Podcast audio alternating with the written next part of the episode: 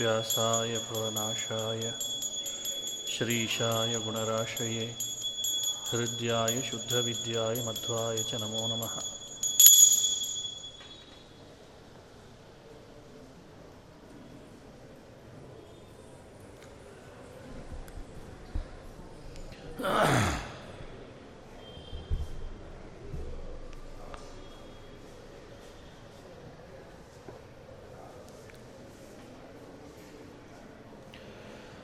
श्रीगुरुभ्यो नमः हरिः ॐ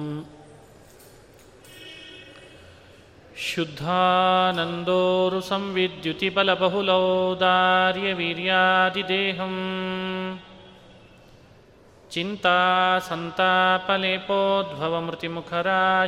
चिन्तासन्तापलेपोद्भवमृतिमुखराशेषदोषातिदूरम् सद्भिर्वैराग्यभक्तिश्रुतिमतिनियतध्यानजज्ञानयोगात् गम्यं वन्दे मुकुन्दाविधममलमलं ब्रह्मवेदान्तवेद्यम्।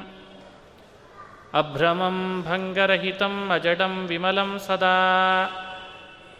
आनन्दतीर्थमतुलं भजे तापत्रयापहम्।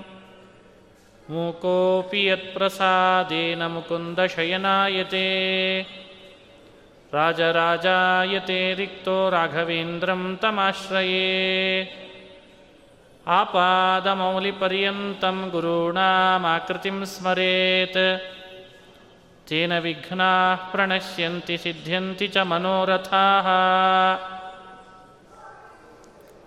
ಶ್ರೀ ಹರಿವಾಯು ಗುರುಗಳ ಚರಣಾರವಿಂದಗಳಲ್ಲಿ ಭಕ್ತಿಪೂರ್ವಕ ಪ್ರಣಾಮಗಳನ್ನು ಅರ್ಪಿಸಿ ಹಿಂದಿನ ಐದನೇ ಅಧ್ಯಾಯದಲ್ಲಿ ಸನ್ಯಾಸ ಯೋಗ ಅಂತ ಪ್ರಸಿದ್ಧ ಶ್ರೀಕೃಷ್ಣ ಪರಮಾತ್ಮ ತನ್ನನ್ನು ಧ್ಯಾನ ಹೇಗೆ ಮಾಡಬೇಕು ಅಂತ ಕೆಲವು ಅಂಶಗಳನ್ನು ಅನುಸಂಧಾನ ಮಾಡಿಸ್ತಾ ಬಂದ.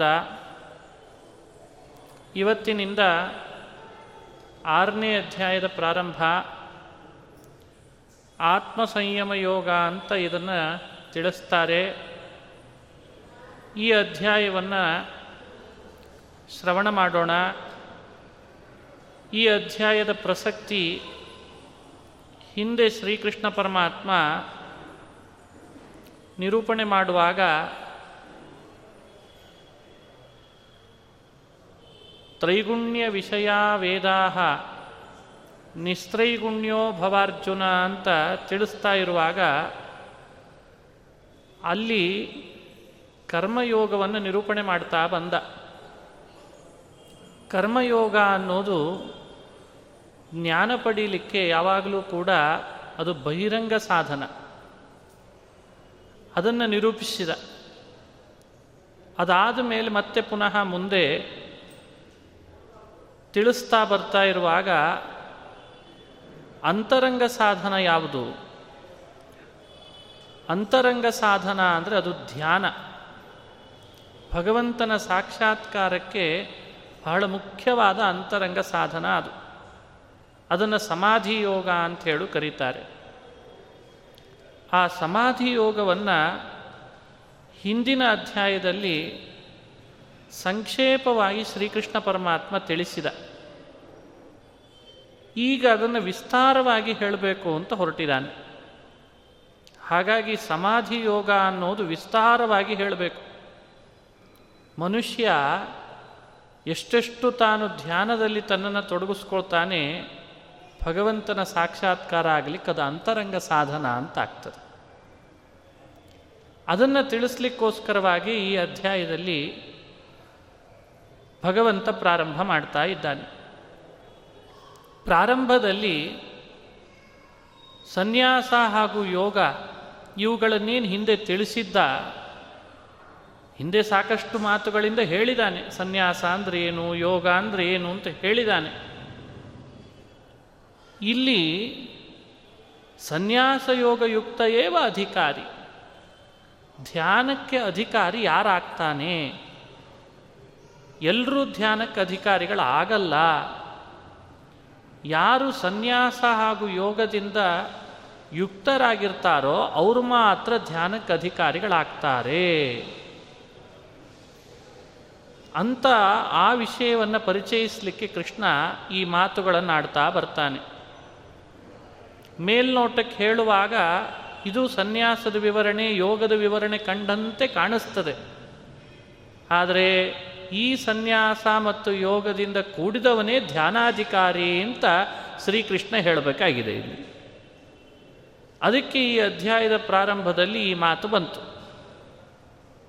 ಶ್ರೀ ಭಗವಾನುವಾಚ ಅನಾಶ್ರಿತ ಕರ್ಮಫಲಂ ಕಾರ್ಯಂ ಕರ್ಮ ಕರೋತಿ ಯಃ ಸಸನ್ಯಾಸೀ ಚ ಯೋಗೀ ಚ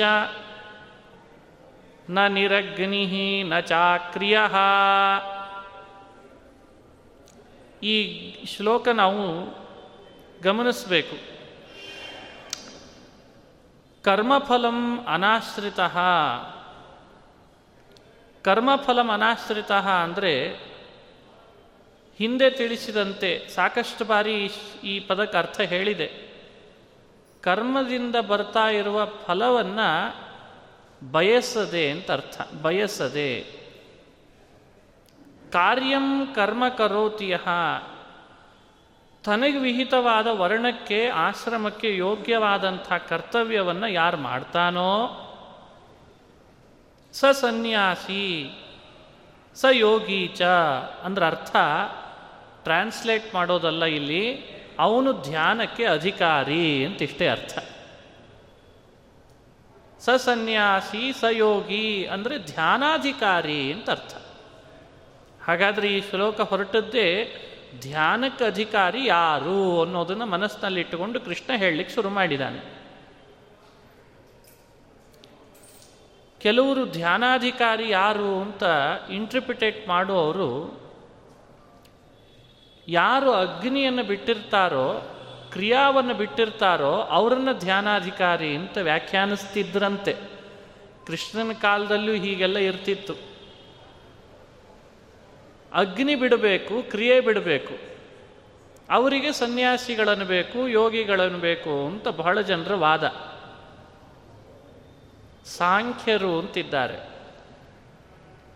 ಅವರ ಅಭಿಪ್ರಾಯ ವಿಚಾರ ಮಾಡಿದಾಗ ಆಹವನೀಯ ಮೊದಲಾದ ಅಗ್ನಿಯನ್ನು ಬಿಟ್ಟುಬಿಟ್ರೆ ಅವರಿಗೇನೆ ಸನ್ಯಾಸಿ ಅಂತ ಕರಿಬೇಕು ಅಂತ ಅವ್ರ ವಾದ ಇತ್ತು. ಆದರೆ ಆ ರೀತಿ ವ್ಯಾಖ್ಯಾನಿಸಬಾರದು ಅಂತಾನೆ ಕೃಷ್ಣ. ಯತಿಗಳು ಅಂತಾದವರನ್ನೇ ಇಲ್ಲಿ ಕೃಷ್ಣ ಹೇಳ್ತಿದ್ದಾನೆ ಅಂದರೆ ಇಡೀ ಟೋಟಲ್ ಅಧ್ಯಾಯವೇ ಕೇವಲ ಯತಿಗಳಿಗೆ ಸಂಬಂಧಪಟ್ಟದ್ದು ಅನ್ನೋ ಹಾಗಾಗಿಬಿಡ್ತದೆ ಗೀತೆ ಇಂಟರ್ಪ್ರಿಟೇಟ್ ಮಾಡುವಾಗ ಬಹಳ ಜನ ಎಡುತ್ತಾರೆ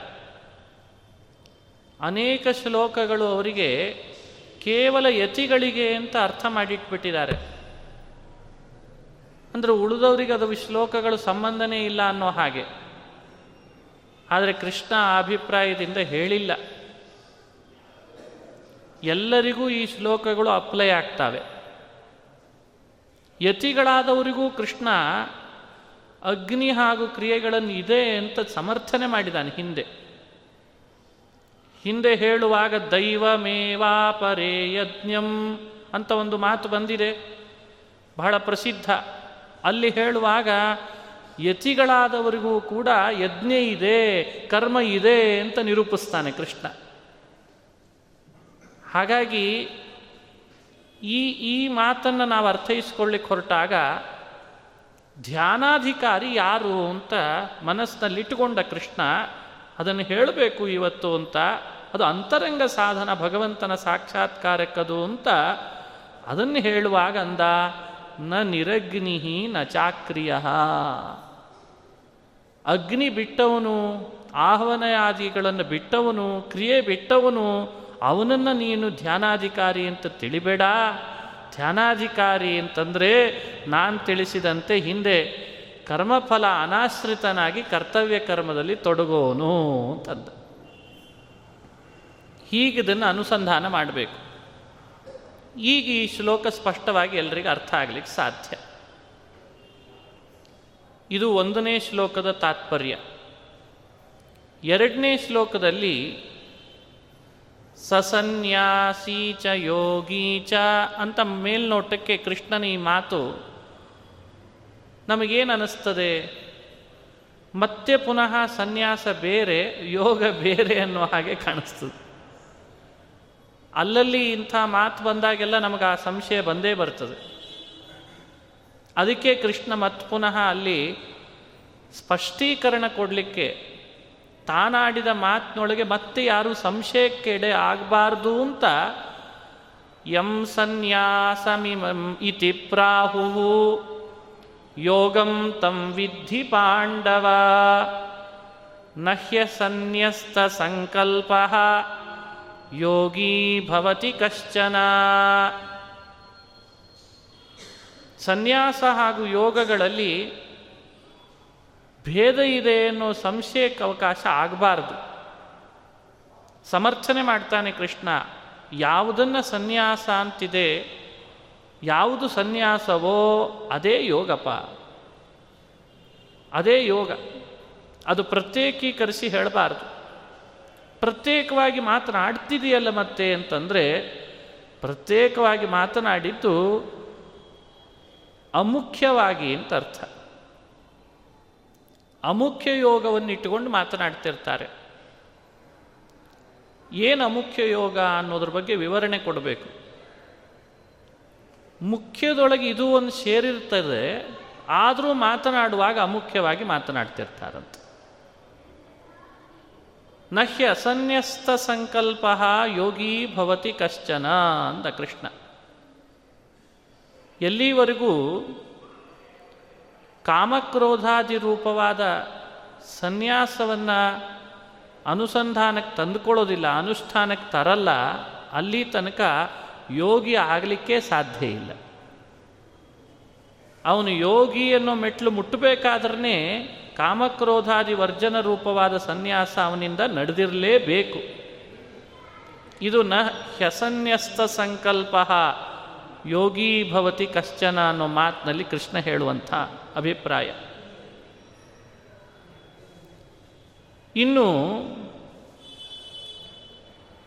ಹಿಂದೆ ತಿಳಿಸಿದಂತೆ ನಮ್ಮ ಬದುಕಿನಲ್ಲಿ ನಾವು ಯೋಗಿನೂ ಆಗಿರಬೇಕು, ಅದರ ಅಂಗ, ಅದರದ್ದೇ ಆದ ಅಂಗ ಅನಿಸಿಕೊಂಡ ಸನ್ಯಾಸಿನೂ ಆಗಿರಬೇಕು. ಅಂದ್ರನೇ ಅಪರೋಕ್ಷ ಜ್ಞಾನ, ಅಂದ್ರನೇ ಧ್ಯಾನ ನಮ್ಮಿಂದ ನಡೀಲಿಕ್ಕೆ ಸಾಧ್ಯ. ಧ್ಯಾನದ ಅರ್ಹತೆ ಬರಲಿಕ್ಕೆ ಸಾಧ್ಯ. ಸಾಮಗ್ರಿಗಳು ತುಂಬ ಇದ್ದಾಗ ಒಂದೇ ಸಾಮಗ್ರಿಯಿಂದ ಕೆಲಸ ಆಯಿತು ಅಂತ ಆಗ್ತದ? ಸಾಮಗ್ರಿಗಳು ಬಹಳ ಇದ್ದರೆ ಪೂರ್ಣ ಸಾಮಗ್ರಿ ಇದ್ದಾಗ ಮಾತ್ರ ಕೆಲಸ ಆಗ್ಲಿಕ್ಕೆ ಸಾಧ್ಯ. ಹಾಗಾಗಿ ಕೆಲಸಕ್ಕೆ ಎಷ್ಟು ಸಾಮಗ್ರಿಗಳು ಬೇಕೋ ಅಷ್ಟು ಬೇಕೋ ಬೇಡವೋ ಒಂದು ಸಾಮಗ್ರಿ ತರ್ತೇವೆ. ಪೂರ್ಣ ಕೆಲಸ ಆಗಲಿ ಅಂದ್ರೆ ಆಗಲ್ಲ. ಹಾಗೆ ಧ್ಯಾನ ಅನ್ನೋದು ನಮ್ಮಿಂದ ನಡಿಬೇಕಾದ್ರೆ ಸನ್ಯಾಸವೂ ಒಂದು ಸಾಮಗ್ರಿ, ಯೋಗವೂ ಸಾಮಗ್ರಿ. ಸನ್ಯಾಸ ಯೋಗಗಳಲ್ಲಿ ಯಾವುದೋ ಒಂದು ಸಾಮಗ್ರಿ ಇದ್ದರೆ ಧ್ಯಾನ ಅನ್ನೋ ಕಾರ್ಯ ನಡೀಲಿಕ್ಕೆ ಸಾಧ್ಯ ಇಲ್ಲ. ಎರಡೂ ಬೇಕೇ ಬೇಕು ಅಂತಂದ ಕೃಷ್ಣ. ಸನ್ಯಾಸ ಅಂತ ಆಡಿ ಯೋಗ ಕೆಲವೊಮ್ಮೆ ಬಿಟ್ಬಿಟ್ಟಿರ್ತಾರೆ. ಯೋಗದ ಬಗ್ಗೆ ಹೇಳೋದು ಬಿಟ್ಟಿರ್ತಾರೆ. ನಾವು ಅಲ್ಲಿ ಸನ್ಯಾಸ ಶಬ್ದಕ್ಕೇನೆ ಎರಡನ್ನೂ ಅರ್ಥ ಮಾಡ್ಕೋಬೇಕಂತ. ಕೆಲವೊಮ್ಮೆ ಯೋಗವನ್ನು ಆಡಿರ್ತಾರೆ ಸನ್ಯಾಸ ಆಡಿರೋದಿಲ್ಲ ಅಲ್ಲಿಯೂ ಕೂಡ ಸನ್ಯಾಸವನ್ನು ಇಟ್ಕೊಳ್ಬೇಕಂತ. ಏಕದೇಶ ಆಡಿದ ಮಾತ್ರಕ್ಕೆ ಇನ್ನೊಂದನ್ನು ಬಿಡಬೇಕು ಅಂತ ಅರ್ಥ ಅಲ್ಲ, ಎರಡನ್ನೂ ತಗೊಳ್ಬೇಕಂತ. ಇದಕ್ಕೊಂದು ಉದಾಹರಣೆ ಏನು? ಲೌಕಿಕ ಉದಾಹರಣೆಗಿಂತ ವೈದಿಕ ಉದಾಹರಣೆಯನ್ನೇ ಅನುಸಂಧಾನ ಮಾಡೋದು ಒಳ್ಳೆಯದು. ಬಹಳ ಕಡೆ ವೇದದಲ್ಲಿ ಭಗವಂತನ ಸಾಕ್ಷಾತ್ಕಾರ ಯಾವುದರಿಂದ ಅಂತ ಹೇಳುವಾಗ ಜ್ಞಾನದಿಂದ ಅಂತ ಹೇಳಿದ್ದಾರೆ.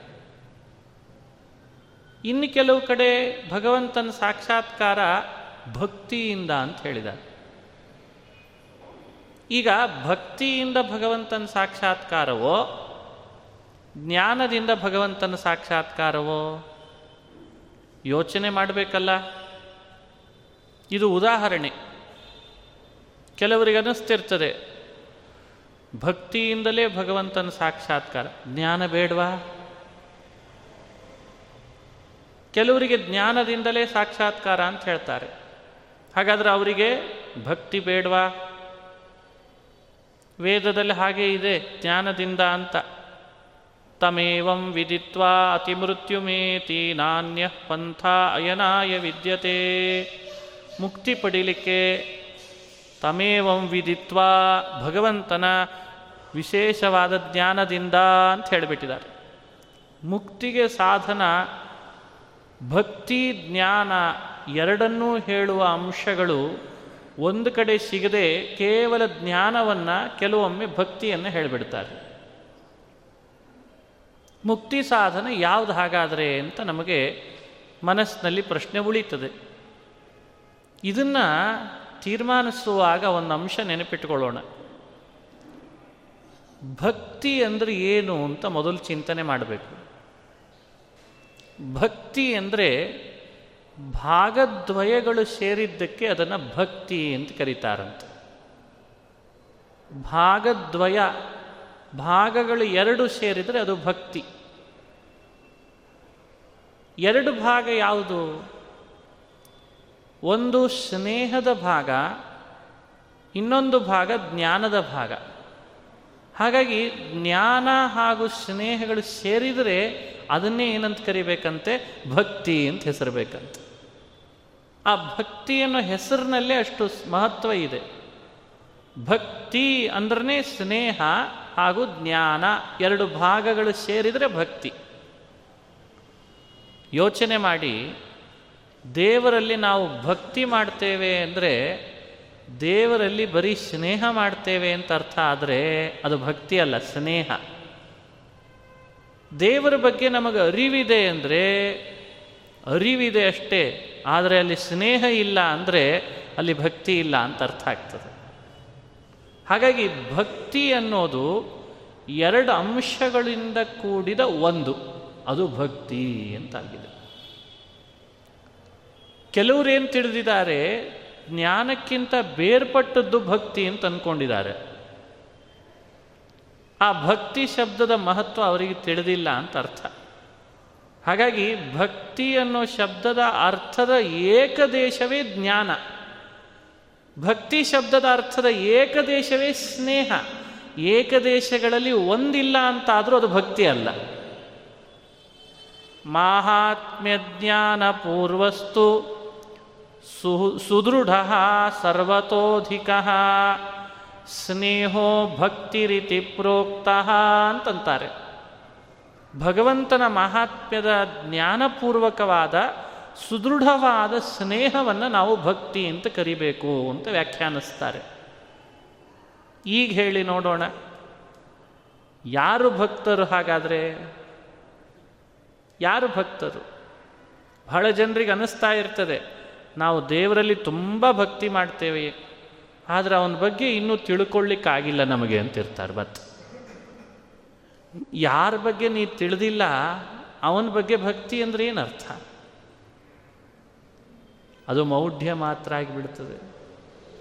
ಅದಕ್ಕೆ ಭಗವಂತನ ವಿಶೇಷ ಅರಿವು ಬರ್ತಾ ಬರ್ತಾ ಅವನಲ್ಲಿ ಏನು ಸ್ನೇಹ ಹುಟ್ಟುಕೊಳ್ತದಲ್ಲ ಆ ಸ್ನೇಹ ಆ ಅರಿವು ಅವೆರಡೂ ಸೇರಿದ ಪಾಕವೇ ಭಕ್ತಿ ಅಂತ ಕರೀಬೇಕಂತ. ಇದು ಸನ್ಯಾಸ ಹಾಗೂ ಯೋಗಗಳಲ್ಲಿ ನಾವು ಚಿಂತನೆ ಮಾಡುವಾಗ ಅವೆರಡೂ ಸೇರಿದ್ರೇ ಒಂದು. ಹೀಗಾಗಿ ಎರಡರೊಳಗೆ ಒಂದನ್ನು ಬಿಟ್ಟರೂ ಉಪಯೋಗ ಇಲ್ಲ. ಕರ್ತವ್ಯ ಕರ್ಮಾನುಷ್ಠಾನ ಕಾಮನಾದಿಗಳ ವರ್ಜನ, ಇವೆರಡನ್ನೂ ಸೇರಿಸಿ ಜ್ಞಾನಕ್ಕುಪಾಯ ಅಂತ ಅನ್ಬೇಕಂತೆ. ಹೇಗೆ ಅಂದರೆ ಜ್ಞಾನ ಹಾಗೂ ಸ್ನೇಹಗಳ ಎರಡೂ ಅಂಶಗಳು ಸೇರಿದ್ರೇ ಭಕ್ತಿ ಅಂತ ಆಗ್ತದೋ ಹಾಗೆ ಅಂತ ಅರ್ಥ. ಅಧ್ಯಾತ್ಮದ ಉದಾಹರಣೆ ಬೇಗ ಅರ್ಥ ಆಗಬೇಕು. ಹಾಗಾಗಿ ನಾವು ದೇವರಲ್ಲಿ ಸ್ನೇಹನೂ ಬೇಕು, ದೇವರಲ್ಲಿ ಜ್ಞಾನನೂ ಬೇಕು. ಜ್ಞಾನ ಹಾಗೂ ಸ್ನೇಹಗಳನ್ನು ಅಲ್ಲಲ್ಲಿ ಪ್ರತ್ಯೇಕವಾಗಿ ಹೇಳ್ತಿರ್ತಾರೆ. ಹಾಗಾದರೆ ವೇದಗಳಲ್ಲಿ ಜ್ಞಾನದಿಂದ ಮುಕ್ತಿ ಅಂತ ಹೇಳಿದಾರಲ್ಲ ಸಾಕಷ್ಟು ಕಡೆ. ಅಂತಂದರೆ ಜ್ಞಾನ ಅಂತ ಎಲ್ಲಿ ಹೇಳಿರ್ತದೆ ವೇದ, ಅದರ ಅರ್ಥವೇ ಭಕ್ತಿ ಅಂತ ಅರ್ಥ. ಕೆಲವು ಕಡೆಯಲ್ಲಿ ಸ್ನೇಹ ಅಂತ ಹೇಳ್ತದೆ ಭಕ್ತಿ ಅಂತ. ಭಕ್ತಿ ಅಂತ ಎಲ್ಲಿ ಹೇಳಿರ್ತದೆ, ಅಲ್ಲಿ ಜ್ಞಾನ ಸಹಿತ ಸ್ನೇಹಕ್ಕೆ ಭಕ್ತಿ ಅಂತಂದಿರ್ತಾರೆ ಕೆಲವು ಕಡೆ ಇನ್ನೂ ವಿಚಿತ್ರ, ಜ್ಞಾನ ಹಾಗೂ ಭಕ್ತಿಗಳಿಂದ ಅಂತ ಎರಡೆರಡು ಹೇಳಿಬಿಟ್ಟಿರ್ತಾರೆ. ದೇವರಲ್ಲಿ ಜ್ಞಾನ ಹಾಗೂ ಭಕ್ತಿ ಎರಡೂ ಬೇಕು ಅಂತಂದಿರ್ತಾರೆ ಅವಾಗ ಏನು ಮಾಡಬೇಕು? ಆವಾಗ ರಹಸ್ಯ ನೋಡ್ರಿ, ಜ್ಞಾನ ಭಕ್ತಿ ಅನ್ನೋ ಎರಡೂ ಶಬ್ದ ಆಡಿದ್ರೆ ಅಲ್ಲಿ ಭಕ್ತಿ ಅಂದರೆ ಸ್ನೇಹ ಅಂತ ಇಷ್ಟೇ ಅರ್ಥ ಅಂತೆ. ಯಾಕೆಂದ್ರೆ ಜ್ಞಾನ ಅಂತ ಪ್ರತ್ಯೇಕ ಆಡಿರ್ತಾರಲ್ಲ, ಹಾಗಾಗಿ ಅಂಥ ಮಾತುಗಳು ಬಂದಾಗ ಭಕ್ತಿ ಅನ್ನೋ ಶಬ್ದದಿಂದ ಸ್ನೇಹ ಅಂತ ತಿಳ್ಕೊಳ್ಬೇಕು. ಜ್ಞಾನ ಅಂತೂ ಇದ್ದೇ ಇರ್ತದೆ. ಅದಕ್ಕೆ ಜ್ಞಾನ ಸ್ನೇಹಗಳಿಂದ ಭಗವಂತನನ್ನು ಕಾಣ್ರಿ ಅಂತ ಚಿಂತನೆ ಮಾಡಬೇಕಂತ. ಇದು ನಾವು ಅನುಸಂಧಾನ ಮಾಡುವ ಪದ್ಧತಿ. ಪ್ರಕೃತದಲ್ಲಿಯೂ ಕೂಡ ಶ್ರೀಕೃಷ್ಣನ ಮಾತಿನಲ್ಲಿ ಸನ್ಯಾಸ ಹಾಗೂ ಯೋಗಗಳನ್ನು ಬೇರ್ಪಡಿಸಿ ಮಾತನಾಡಿದಂತೆ ಕಾಣಿಸ್ತದೆ. ಆದರೆ ಅದು ನಿಜವಾಗಲೂ ಕೂಡ ಅವು ಬೇರ್ಪಟ್ಟದ್ದು ಅಂತ ಅಲ್ಲ. ಜ್ಞಾನ ಹಾಗೂ ಭಕ್ತಿಗಳು ಅನ್ನೋ ಮಾತುಗಳು ಹೇಗೆ ಪ್ರತ್ಯೇಕವಾಗಿ ಶಾಸ್ತ್ರದಲ್ಲಿ ಆಡಿದಾಗಲೂ ಅವುಗಳನ್ನು ಹೇಗೆ ವ್ಯಾಖ್ಯಾನಿಸ್ತೇವೋ ಅದು ಏಕದೇಶ ಅಂತ ಪ್ರಕೃತದಲ್ಲಿಯೂ ಸನ್ಯಾಸವನ್ನು ಯೋಗದಲ್ಲೇ ಸೇರಿದೆ, ಅದು ಒಂದು ಏಕದೇಶ ಸಾಮಗ್ರಿ ಅಂತ ಚಿಂತನೆ ಮಾಡ್ರಿ. ಹೀಗೆ ಈ ಶ್ಲೋಕ ವ್ಯಾಖ್ಯಾನ ಮಾಡಿಕೊಳ್ಳುವಾಗ ಚಿಂತನೆ ಮಾಡಿಸ್ತಾರೆ. ನಹ್ಯ ಸನ್ಯಸ್ತ ಸಂಕಲ್ಪ ಯೋಗಿ ಭವತಿ ಕಶ್ಚನ ಅಂತ ಚಿಂತನೆ ಮಾಡಿಸಿದ. ಮುಂದಿನ ಮಾತಿನಲ್ಲಿ ಧ್ಯಾನಾಧಿಕಾರಿ ಅಂತಾಗಬೇಕಾದ್ರೆ ಕರ್ಮಯೋಗ ಬೇಕು ಅನ್ನೋದು ಆಯಿತು. ಕರ್ಮಯೋಗ ಅಂದ್ರೆ ಜೊತೆ ಜೊತೆಯಲ್ಲಿ ಸನ್ಯಾಸ ಸೇರಿಬಿಟ್ಟಿದೆ.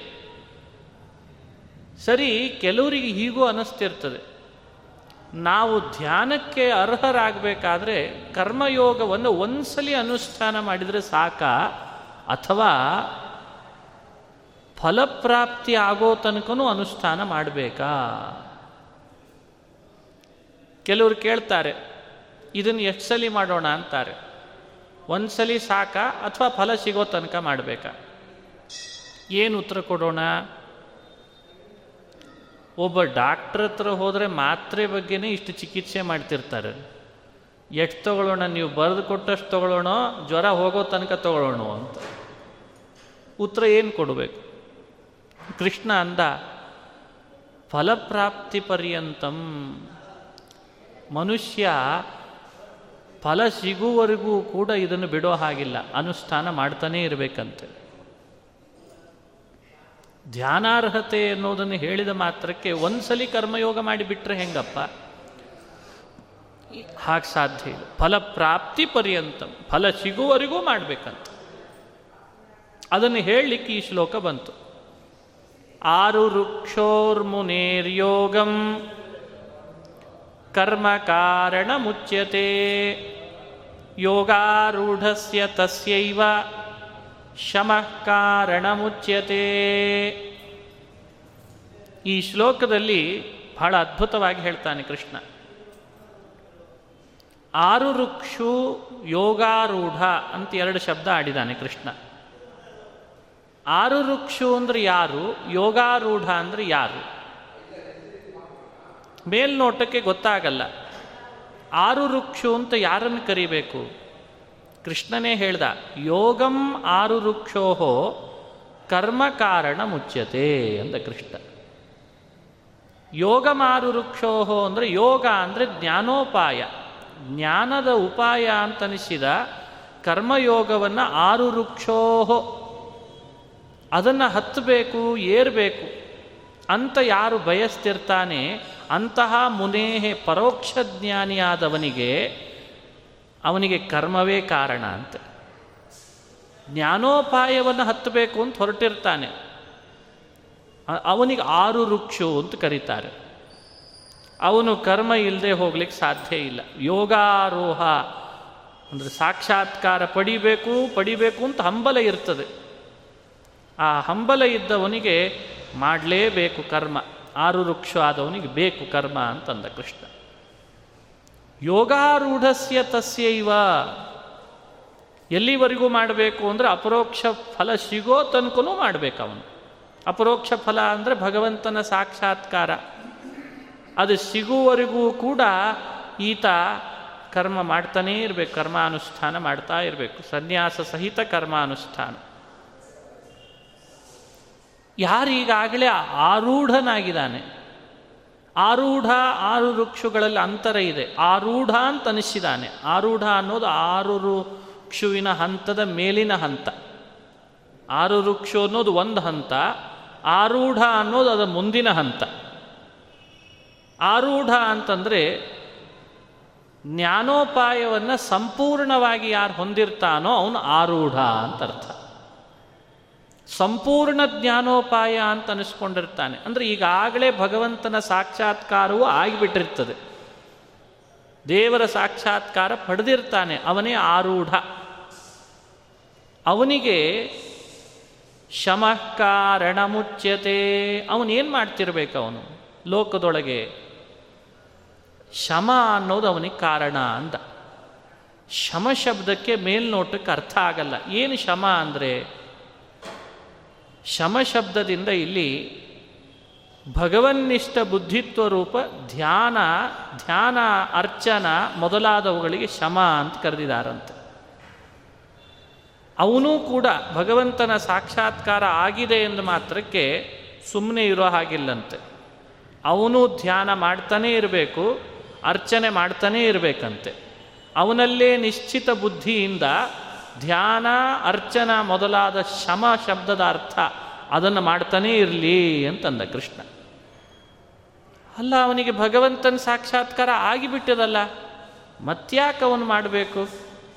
ಅಂತ ಕೇಳಿದರೆ, ಮೋಕ್ಷದೊಳಗು ಸುಖ ಅತಿಶಯ ಆಗಲಿಕ್ಕೋಸ್ಕರ ಮಾಡ್ತಾ ಇರಲಿ ಅಂತಂದ್ರಂತ.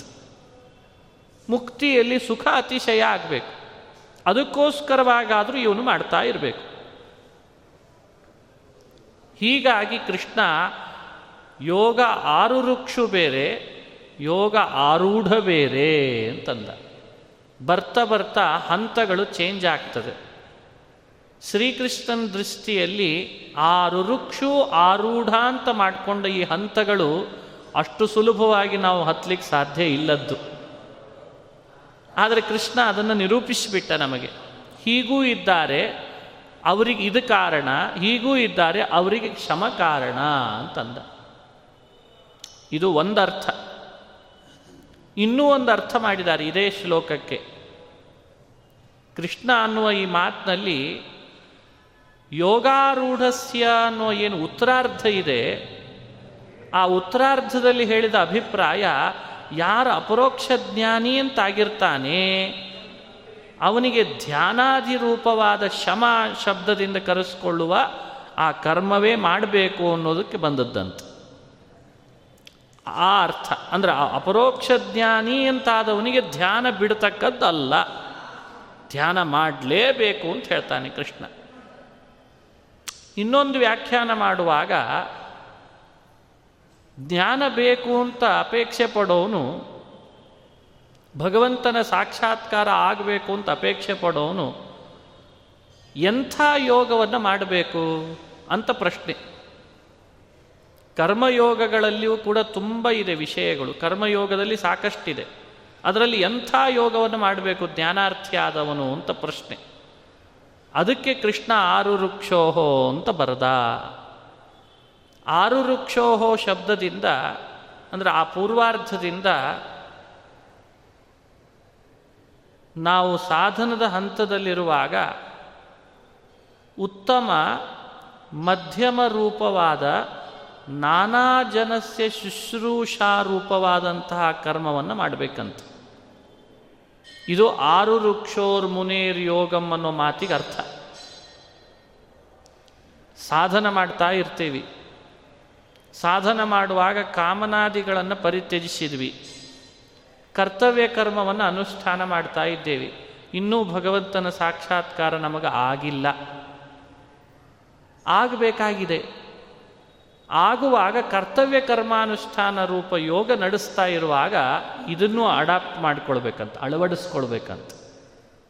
ಯಾವುದನ್ನು ಕೃಷ್ಣ ಕರ್ಮ ಕಾರಣ ಮುಚ್ಯತೆ ಅಂತಂದ, ನಮಗಿಂತ ಉತ್ತಮರು, ನಮಗೆ ಅಧಮರು ನಮಗೆ ಉತ್ತಮರು ಅಂತ ಮೂರು ಥರ ಇರ್ತಾರೆ. ಉತ್ತಮ, ಅಧಮ, ಮಧ್ಯಮ. ಮೂರು ಥರ. ನಮಗಿಂತ ಉತ್ತಮರ ಸೇವೆಯೂ ಕರ್ಮ ಕಾರಣ ಮುಚ್ಯತೆ ಅದನ್ನು ನಾವು ಮಾಡಬೇಕಂತೆ. ನಮಗಿಂತ ಅಧಮರಿರ್ತಾರೆ. ಅಲ್ಲಿಯೂ ಕೂಡ ಅವರ ಸೇವೆಯೂ ಕೂಡ ನಾವು ಮಾಡಬೇಕಂತೆ. ಆ ಕರ್ಮವೂ ನಮಗೆ ಜ್ಞಾನಕ್ಕೆ ಸಾಧನ ಆಗ್ತದಂತೆ. ನಮ್ಮ ಸಮಾನ ಮಧ್ಯಮರಿರ್ತಾರೆ. ಅವರಿಗೂ ಸೇವೆ ಮಾಡಬೇಕಂತೆ. ಅದೂ ಕೂಡ ಕರ್ಮ ಕಾರಣ ಮುಚ್ಯತೆ ಅಂತಂತಾನಂತ ಕೃಷ್ಣ. ಹಾಗಾಗಿ ಮನುಷ್ಯ ತನ್ನ ಬದುಕಿನಲ್ಲಿ ಉತ್ತಮ, ಮಧ್ಯಮ, ಅಧಮರ ಸೇವೆ ರೂಪವಾದ ಕರ್ಮವನ್ನು ಈಗಾಗಲೇ ಕರ್ತವ್ಯ ಕರ್ಮಾನುಷ್ಠಾನ ಮಾಡ್ತಿದ್ದಾನೆ ಅಂತಾದರೆ ಅವನಿಗೆ ಜ್ಞಾನ ಬರಲಿಕ್ಕೋಸ್ಕರ ಇದನ್ನೂ ಅವ ಅಳವಡಿಸ್ಕೊಳ್ಳಿ ಹೇಳಿ ಕೃಷ್ಣ ಪರಮಾತ್ಮ, ಆರು ವೃಕ್ಷೋರ್ ಮುನೇರ್ಯೋಗಂ ಕರ್ಮ ಕಾರಣ ಮುಚ್ಯತೆ ಅಂತಂದಂತೆ. ಇದು ಈ ವ್ಯಾಖ್ಯಾನ ನಾವು ಅನುಸಂಧಾನ ಮಾಡಬೇಕು. ನಮಗೆ ಇತ್ತೀಚೆಗಿದು ತ್ರಿವಿಧ ಪ್ರಾಣಿಗಳ ಶುಶ್ರೂಷೆ, ಮೂರು ಥರದ ಜೀವರ ಸೇವೆ ಅನ್ನೋದು ಬಹಳ ಕಡಿಮೆ ಆಗಿದೆ. ಆದರೆ ಭಗವಂತ ಅದನ್ನು ಅವಶ್ಯ ಮಾಡಲಿ ಅಂತಂತಾನೆ. ನನ್ನ ಜ್ಞಾನ ನಿನಗೆ ಬೇಕಾದರೆ ಈ ತ್ರಿವಿಧ ಪ್ರಾಣಿಗಳಲ್ಲಿಯೂ ನೀನು ಸೇವೆ ಮಾಡಿಯೇ ಜ್ಞಾನ ಪಡಿಬೇಕು ಅಂತಂತಾನೆ ಕೃಷ್ಣ. ಹೀಗಾಗಿ ಕರ್ಮ ಕಾರಣ ಮುಚ್ಚತೆ ಅಂದಾಗೆಲ್ಲ ನಾವು ಬೇರೆ ಬೇರೆ ಕರ್ಮಗಳನ್ನು ಅಂತ ತಲೆ ಒಳಗೆ ತಂದುಕೊಳ್ಳೋದಲ್ಲ, ನಾನಾ ಜನಸ್ಯ ಶುಶ್ರೂಷಾರೂಪವಾದ ಕರ್ಮವನ್ನೇ ಕೃಷ್ಣ ಕರ್ಮ ಕಾರಣ ಮುಚ್ಚತೆ ಅಂತ ಹೇಳಿದ್ನಂತೆ. ಇದು ಯಾರಿಂದ ಸಾಕಷ್ಟು ಬಾರಿ ನಡೀತದೆ? ಅಂಥವನಿಗೆ ಪರಮಾತ್ಮನ ಸಾಕ್ಷಾತ್ಕಾರ ಅವ ಧ್ಯಾನದಲ್ಲಿ ಹೆಚ್ಚೆಚ್ಚು ತೊಡಗಿಕೊಳ್ಳಿಕ್ಕೆ ಸಾಧ್ಯವಾಗ್ತದೆ ಅಂತದ್ದು. ಇದು ನಮ್ಮಿಂದ ನಡೀಲಿ ಅಂತ ವ್ಯಾಖ್ಯಾನ ಮಾಡಿ ತೋರಿಸ್ತಾರೆ. ಇದು ಮುಂದಿನ ಮಾತಿದೆ. ಯೋಗಾರೂಢಸ್ಯ ತಸ್ಯೈವ ಶಮಃ ಕಾರಣ ಮುಚ್ಯತೆ ಅಂತ. ಅದು ಪೂರ್ವಾರ್ಧದ ಮಾತಿಗೆ ಅಭಿಪ್ರಾಯ ತೋರಿಸಿದ ಮೊದಲನೇ ವಾಕ್ಯಕ್ಕೆ. ಎರಡನೇ ಮಾತಿಗೂ ಕೂಡ ತೋರಿಸ್ತಾನೆ. ಹಿಂದೆ ಹೇಳಿದಂತೆ, ಯಾರು ಈಗಾಗಲೇ ಭಗವಂತನ ಸಾಕ್ಷಾತ್ಕಾರ ಪಡೆದಿರ್ತಾರೆ, ಅವರು ಯೋಗಾರೂಢರು, ಅವರಿಗೆ ತಮಗಿಂತ ಉತ್ತಮರ ಸೇವೆನೇ ಶಮ ಅಂತ ಕರೆಸ್ಕೊಳ್ತದಂತೆ. ಈಗಾಗಲೇ ಭಗವಂತನ ಸಾಕ್ಷಾತ್ಕಾರ ಆಯಿತು. ಅವರು ಮಧ್ಯಮ ಮತ್ತು ಅಧಮರ ಸೇವೆ ಮಾಡೋ ಕಾರಣ ಇಲ್ಲ. ಅವರು ಯಾವುದನ್ನು ಮಾಡಬೇಕು? ಅವರಿಗಿಂತ ಉತ್ತಮರ ಸೇವೆ ಅವರು ಮಾಡಬೇಕಂತೆ. ಅದನ್ನು ಶ್ರೀಕೃಷ್ಣ ಶಮ ಕಾರಣ ಮುಚ್ಯತೆ ಅಂತಂದಂತೆ. ಶ್ಲೋಕ ಮೇಲ್ನೋಟಕ್ಕೆ ಅರ್ಥ ಆಗಲ್ಲ. ಅದಕ್ಕೆ ವಿವರಣೆ ಕೊಡುವಾಗ ತಿಳಿಸಿದೆ. ಕರ್ಮ ಮತ್ತು ಶಮ ಅನ್ನೋ ಎರಡೇ ಶಬ್ದವನ್ನು ಶ್ರೀಕೃಷ್ಣ ಆಡಿದಾನೆ ನಿಜ. ಆದರೆ ಕರ್ಮ ಮತ್ತು ಶಮ ಶಬ್ದಗಳಿಗೆ ನಾನಾ ಜನಸ್ಯ ಶುಶ್ರೂಷ ಅನ್ನುವ ಮಾತಿಗೆ ಅನುಗುಣವಾಗಿ ನಾವು ನಾನಾ ಜನರ ಸೇವೆಯನ್ನು ಅರ್ಥ ಮಾಡಬೇಕು. ನಾನಾ ಜನರ ಸೇವೆ ಅನ್ನೋದೇನಿದೆ, ಅದು ಅಧಿಕಾರಿಗಳು ಬೇರೆ ಇದ್ದಾರೆ ಹಾಗದನ್ನು ಅರ್ಥ ಮಾಡಿಕೊಳ್ಬೇಕು ಯೋಗಾರೂಢರಿಗೆ ನಾನಾ ಜನರ ಸೇವೆ ಅಂದರೆ ಅದು ಅವರಿಗಿಂತ ಉತ್ತಮರ ಸೇವೆನೇ ಅವರಿಗೆ ಯೋಗಾರೂಢರಿಗೆ ಸಾಕು. ಅದು ಶಮಕಾರಣ ಮುಚ್ಚತೆ ಆರು ಋಕ್ಷುಗಳಾದವರಿಗೆ ಕರ್ಮ ಕಾರಣ ಅಂದರೆ ನಾನಾ ಜನರ ಸೇವೆಯಲ್ಲಿ ಅವರಿಗಿಂತ ಉತ್ತಮರು, ಅವರಿಗಿಂತ ಮಧ್ಯಮರು, ಅವರಿಗಿಂತ ಅಧಮರು ಮೂವರ ಸೇವೆನೂ ಮಾಡಬೇಕಂತ. ಹೀಗೆ ಈ ಶ್ಲೋಕದೊಳಗೆ ಕರ್ಮ ಹಾಗೂ ಶಮ ಅನ್ನೋ ಶಬ್ದಗಳನ್ನು ವಿವರಣೆ ಮಾಡಿಕೊಳ್ಳುವಾಗ ನಾವು ಅನುಸಂಧಾನ ಮಾಡಬೇಕು. ಇದನ್ನು ನಾವು ಮಾಡಲಿಲ್ಲ ಅಂದರೆ ನಮಗೆ ಜ್ಞಾನ ಬರಲಿಕ್ಕೆ ಸಾಧ್ಯ ಆಗಲ್ಲ. ಭಗವಂತನ ಸಾಕ್ಷಾತ್ಕಾರ ಮಾಡಿಕೊಳ್ಳಿಕ್ಕಾಗಲ್ಲ ಕೃಷ್ಣ ಎಷ್ಟು ದೂರದೃಷ್ಟಿಯಿಂದ ಹೇಳಿದಾನೆ ಯೋಚನೆ ಮಾಡಿರಿ. ಒಂದೆಡೆ ಎಲ್ಲರ ಸೇವೆನೂ ಆಗಬೇಕು, ಸೇವೆ ಮಾಡ್ತಾ ನನ್ನ ಸಾಕ್ಷಾತ್ಕಾರ ಪಡಿಬೇಕು ಅಂತಾನೆ ಕೃಷ್ಣ ಪರಮಾತ್ಮ. ಇದು ನಾವು ಈ ಶ್ಲೋಕದಿಂದ ಚಿಂತನೆ ಮಾಡಬೇಕಾದ ಅಂಶ ಅಂತ ತೋರಿಸಿದ. ಇಲ್ಲದೆ ಇದ್ದರೆ ಎಷ್ಟು ಸಲ ಹೇಳ್ತಾನೆ, ಕರ್ಮ ಮಾಡಬೇಕು ಕರ್ಮ ಮಾಡಬೇಕು ಅಂತ ಅಂತ ಎಲ್ಲರೂ ಹಾಗೆ ತಿಳ್ಕೊಳ್ತಿದ್ರು. ಅಷ್ಟೇ ಅರ್ಥ ಅಲ್ಲ. ನಾನಾ ಜನರ ಶುಶ್ರೂಷಾರೂಪವಾದ ಕರ್ಮವನ್ನೇ ಮಾಡಲಿಕ್ಕೆ ಕೃಷ್ಣ ಹೇಳ್ತಾನೆ. ಪ್ರತಿಯೊಬ್ಬರೂ ಕೂಡ ಕಡ್ಡಾಯವಾಗಿ ದೈನಂದಿನ ಇವತ್ತಿನ ಬದುಕಿನೊಳಗೆ ಒಂದು ಹಂತದಲ್ಲಿ ಎಲ್ಲರೂ ಆರು ವೃಕ್ಷಗಳೇ ಹಾಗಾಗಿ ಆರು ವೃಕ್ಷಗಳಾದವರು ತಮ್ಮ ಬದುಕಿನಲ್ಲಿ ಅಳವಡಿಸ್ಕೊಳ್ಬೇಕು. ನಾನಾ ಜನರ ಸೇವೆ ನನ್ನಿಂದ ನಡೀಲಿ ಅಂತ. ಸಮಸ್ಯೆ ಏನು ಅಂದರೆ ಕೆಲವರು ನಾನಾ ಜನ ಸೇವೆಯಲ್ಲಿ ತುಂಬ ತಮ್ಮನ್ನು ತೊಡಗಿಸ್ಕೊಳ್ತಾರೆ. ಆದರೆ ಅವರಿಗೆ ವ್ಯಕ್ತಿಗತವಾದ ಕರ್ಮಾನುಷ್ಠಾನವನ್ನು ಬಿಟ್ಬಿಟ್ಟಿರ್ತಾರೆ. ಕೆಲವರು ಕರ್ತವ್ಯ ಕರ್ಮದಲ್ಲಿ ತಮ್ಮನ್ನು ತೊಡಗಿಸ್ಕೋತಾರೆ. ಆದರೆ ನಾನಾ ಜನರ ಸೇವೆಯಲ್ಲಿ, ಏ, ನಮಗದು ಬೇಡಪ್ಪ ಅಂತ ಅಂತಿರ್ತಾರೆ ಎರಡೂ ನೋಡ್ತೇವೆ.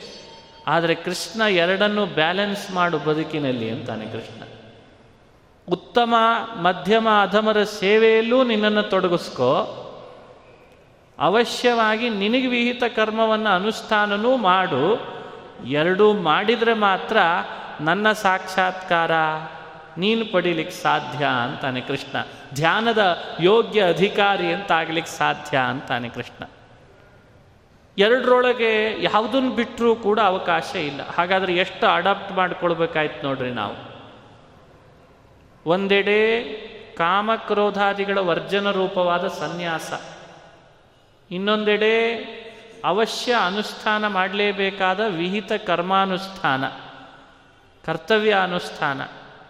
ಇನ್ನೊಂದೆಡೆ ಉತ್ತಮ, ಮಧ್ಯಮರ, ಅಧಮರ ಶುಶ್ರೂಷಾರೂಪವಾದಂತಹ ಈಗ ತಿಳಿಸಿದ ಅನುಷ್ಠಾನ.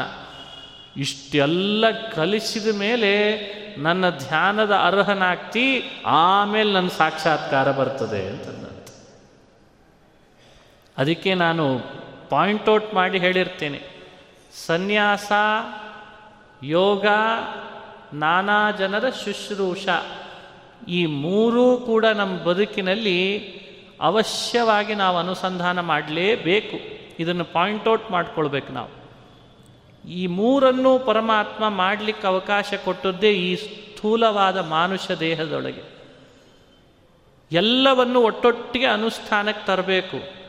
ಆಗ ಒಂದು ಹಂತ ತಲುಪಲಿಕ್ಕೆ ಸಾಧ್ಯ. ಅದನ್ನು ಕೃಷ್ಣ ನಮಗೆ ಕಳಕಳಿಯಿಂದ ಈ ಶ್ಲೋಕದೊಳಗೆ ವ್ಯಾಖ್ಯಾನ ಮಾಡ್ತಾನೆ ಅಂತ ಚಿಂತನೆ ಮಾಡ್ರಿ. ಎಲ್ರಿಗೂ ಒಂದು ಮನಸ್ಸಿನಲ್ಲಿ ಪ್ರಶ್ನೆ ಏನೀಗ ಅಂದರೆ ಯೋಗಾರೂಢ ಅಂತಂತೇನು ಶಬ್ದ ಆಡಿದ ಕೃಷ್ಣ ಸಂಪೂರ್ಣ ಉಪಾಯವುಳ್ಳವ, ಸಂಪೂರ್ಣ ಉಪಾಯವನ್ನು ಯಾರು ಹೊಂದಿರ್ತಾರೆ, ಅವನಿಗೆ ಯೋಗಾರೂಢ ಅಂತ ಕರೆದ ಕೃಷ್ಣ. ಆ ಸಂಪೂರ್ಣೋಪಾಯ ಸಿದ್ಧಿ, ಅದು ಅದು ಏನದು ಅಂತ ಗೊತ್ತಾಗಲ್ಲ. ಅದು ಸ್ಪಷ್ಟ ಆಗಲ್ಲ, ತಿಳಿಯಲ್ಲ ನಮಗೆ. ಯೋಗಾರೂಢ ಯೋಗಾರೂಢ ಅಂತ ಶಬ್ದ ಆಡ್ತೇವಷ್ಟೇ ಅದರದ್ದು ವಿವರಣೆ ಬೇಕೇ ಬೇಕು. ಅದನ್ನು ವಿವರಣೆ ಮಾಡಲಿಕ್ಕೋಸ್ಕರನೇ ಮುಂದಿನ ಮಾತಿನಲ್ಲಿ ಕೃಷ್ಣ ಯೋಗಾರೂಢ ಅಂತ ಯಾರನ್ನು ಕರಿಬೇಕು? ಅದ್ರ ಡೆಫಿನೇಷನ್ ಬೇಕು ನಮಗೆ. ಅದನ್ನು ತಿಳಿಸ್ಲಿಕ್ಕೋಸ್ಕರ ಕೃಷ್ಣ ಅಂತಾನೆ, ಯದಾ ಹಿನೇಂದ್ರಿಯ ಪ್ರೀತಿ, ಯದಾ ಹಿನೇಂದ್ರಿಯಾರ್ಥೇಶು, ನ ಕರ್ಮಸ್ವನುಷಜ್ಜತೆ ಸರ್ವಸಂಕಲ್ಪ ಸನ್ಯಾಸಿ, ಯೋಗಾರೂಢಸ್ತದೋಚ್ಯತೆ. ಇದು ಯೋಗಾರೂಢ ಅನ್ನೋನ ಡೆಫಿನೇಷನನ್ನು ಕೃಷ್ಣ ತಾನೇ ಸ್ವತಃ ನಿಮಗೆ ವ್ಯಾಖ್ಯಾನ ಮಾಡ್ತಾನೆ. ಅದನ್ನು ನಾವು ಅನುಸಂಧಾನ ಮಾಡಲಿ ಅಂತ. ಇಂದ್ರಿಯಾರ್ಥೇಶು ಕರ್ಮಸು ನ ಅನುಷಜ್ಯತೆ ಸರ್ವಸಂಕಲ್ಪ ಸನ್ಯಾಸಿ ಸಹ ಯೋಗಾರೂಢ ಉಚ್ಯತೆ. ಇದೊಂದು ಹಂತ ಏನಿದೆ, ಯೋಗಾರೂಢ ಅನ್ನೋ ಹಂತ, ಈಗಲೇ ಇವನು ಅಂತ ನಾವು ಪತ್ತೆ ಹಚ್ಚಲಿಕ್ಕೆ ಸುಲಭ ಸಾಧ್ಯ ಆಗಲ್ಲ. ಆದರೆ ಅದರದ್ದು ಡೆಫಿನೇಷನ್ ನಮ್ಮಿಂದ ಅನುಸಂಧಾನಕ್ಕೆ ಬರಲೇಬೇಕು ಅಂತಾನೆ ಕೃಷ್ಣ. ಮೇಲ್ನೋಟಕ್ಕೆ ಇಷ್ಟಂತೂ ಸ್ಪಷ್ಟ ಗೊತ್ತಾಗ್ತದೆ. ಇಂದ್ರಿಯಾರ್ಥೇಶು ಕರ್ಮಸು ನ ಅನುಷಜ್ಯತೆ.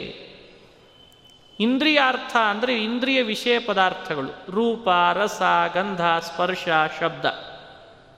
ಹಾಗೂ ಅವುಗಳಿಗೆ ಸಂಬಂಧಪಟ್ಟ ಕಾರ್ಯಗಳು, ಕೆಲಸಗಳು, ಪ್ರಯತ್ನ ವಿನಾಪಿನ ನ ಅನುಷಜ್ಯತೆ ಅಂತ ಅರ್ಥ. ಪ್ರಯತ್ನ ಇಲ್ಲದೇನೆ ಪ್ರಯತ್ನಪಟ್ಟು ಅವುಗಳಿಂದ ದೂರ ಆಗೋದಲ್ಲ. ಪ್ರಯತ್ನ ಇಲ್ಲದೇನು ಅವುಗಳಿಂದ ಅವ ದೂರನೇ ಆಗಿರ್ತಾನಂತ. ಅಂದ್ರೆ ತಾತ್ಪರ್ಯ ಏನು? ಶಬ್ದ ಕೇಳಬಾರ್ದು ಅಂತ ಬಲವಂತವಾಗಿ ಕೇಳದೇ ಇರೋಂಗೆ ತಡಿಯಲ್ಲ ಅವ. ಏನು ಬೇಕಾದ ಶಬ್ದ ಆಡಲಿ. ನನ್ನ ಮನಸ್ಸಂತೂ ಆ ಕಡೆಗೆ ಹೋಗಲ್ಲ. ಇದು ಇದು ಇದು ಇರಬೇಕಂತ. ಎಂಥ ರೂಪವಾದರೂ ಬರಲಿ ಮುಂದ್ಗಡೆಗೆ. ಆ ರೂಪ ನನ್ನ ಕಣ್ಣಿನಿಂದ ನಾನು ನೋಡಲಿ, ಆದರೆ ನನ್ನ ಮನಸ್ಸು ಮಾತ್ರ ಅಲ್ಲಿ ಅನುಷಜ್ಯತೆ ನ ನ ಅನುಷಜ್ಯತೆ. ನನ್ನ ಮನಸ್ಸು ಅಲ್ಲಿಗೆ ಹೋಗಲ್ಲ. ಇದು ನೋಡಿ ಯೋಗಾರೂಢನ ಲಕ್ಷಣ.